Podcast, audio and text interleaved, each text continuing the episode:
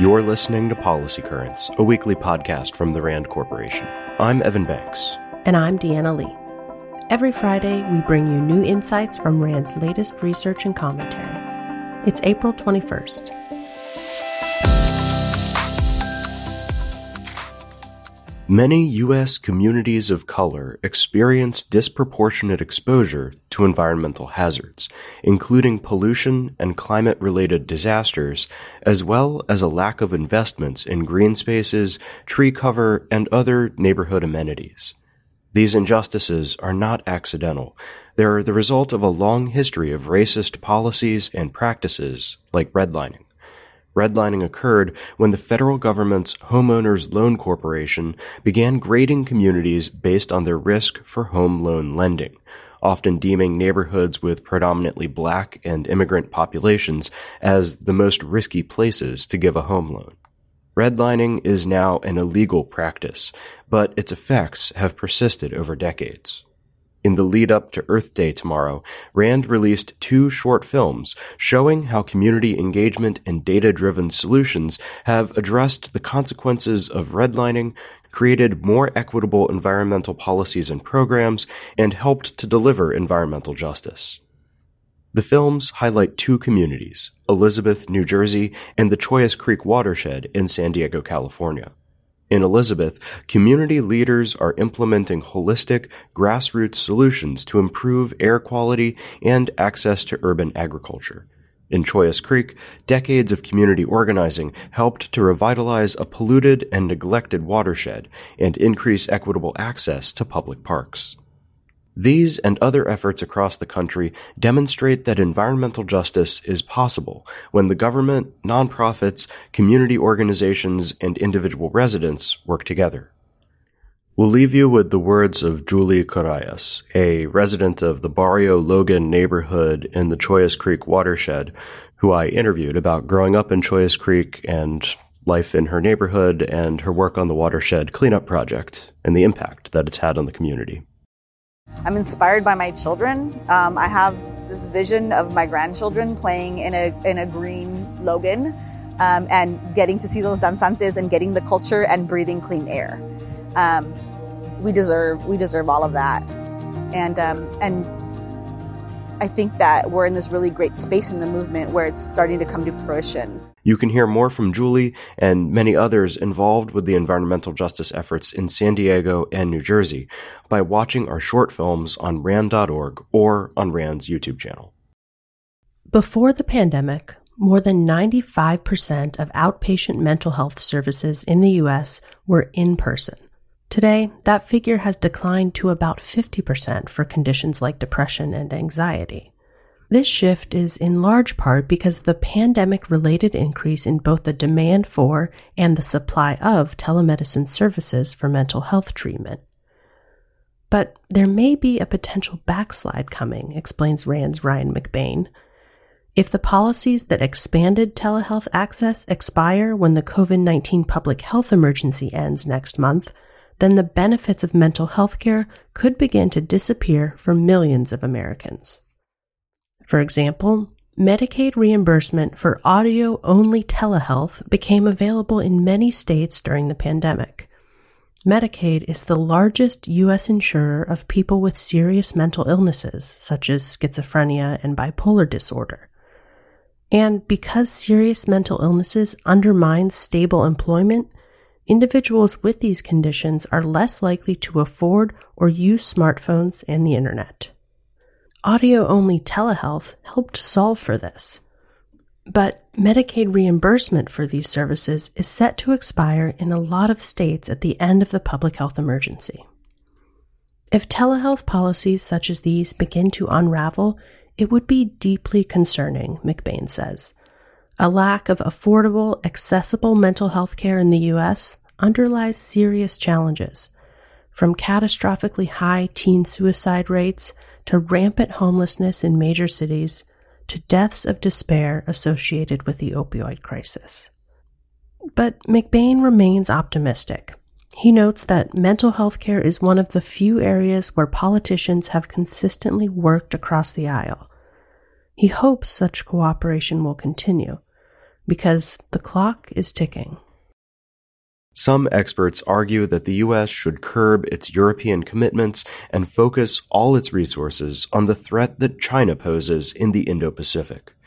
While this idea is bold and thought provoking, says RAND's Michael Mazarr, acting on it would be self defeating. To start, Europe and the Indo Pacific is an apples and oranges comparison.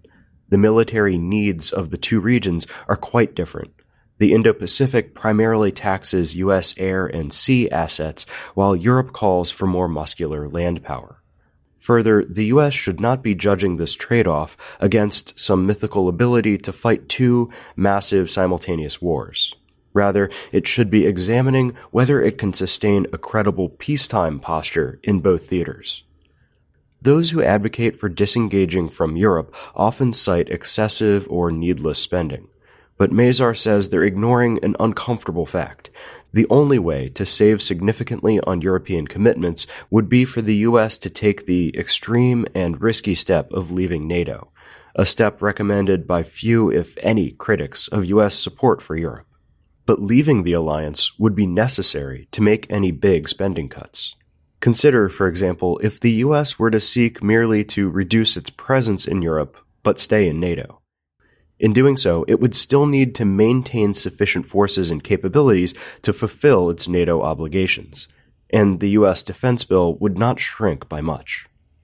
It's also worth pointing out that the US derives diverse benefits from its NATO membership, benefits that contribute directly to its global military effectiveness, including in the Indo-Pacific.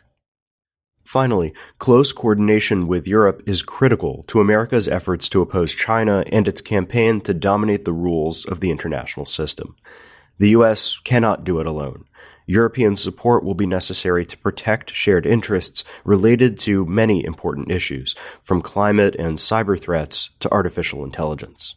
Here's how Mazarr sums up his argument quote, stripping or even significantly downgrading U.S. European commitments would validate the grim picture that China and Russia now paint of a United States that is pitilessly self-interested and transactional, and would severely undermine America's painstaking attempts to build a reputation as that rare great power that offers something to the world other than naked ambition. The country's chief competitive advantage in the contest with China is its dominant global network of friends and allies. Now is the time to strengthen those coveted ties in Europe and elsewhere. Let's stay with China for a moment. Rand's Scott Savitz wrote this week about what Beijing might be planning.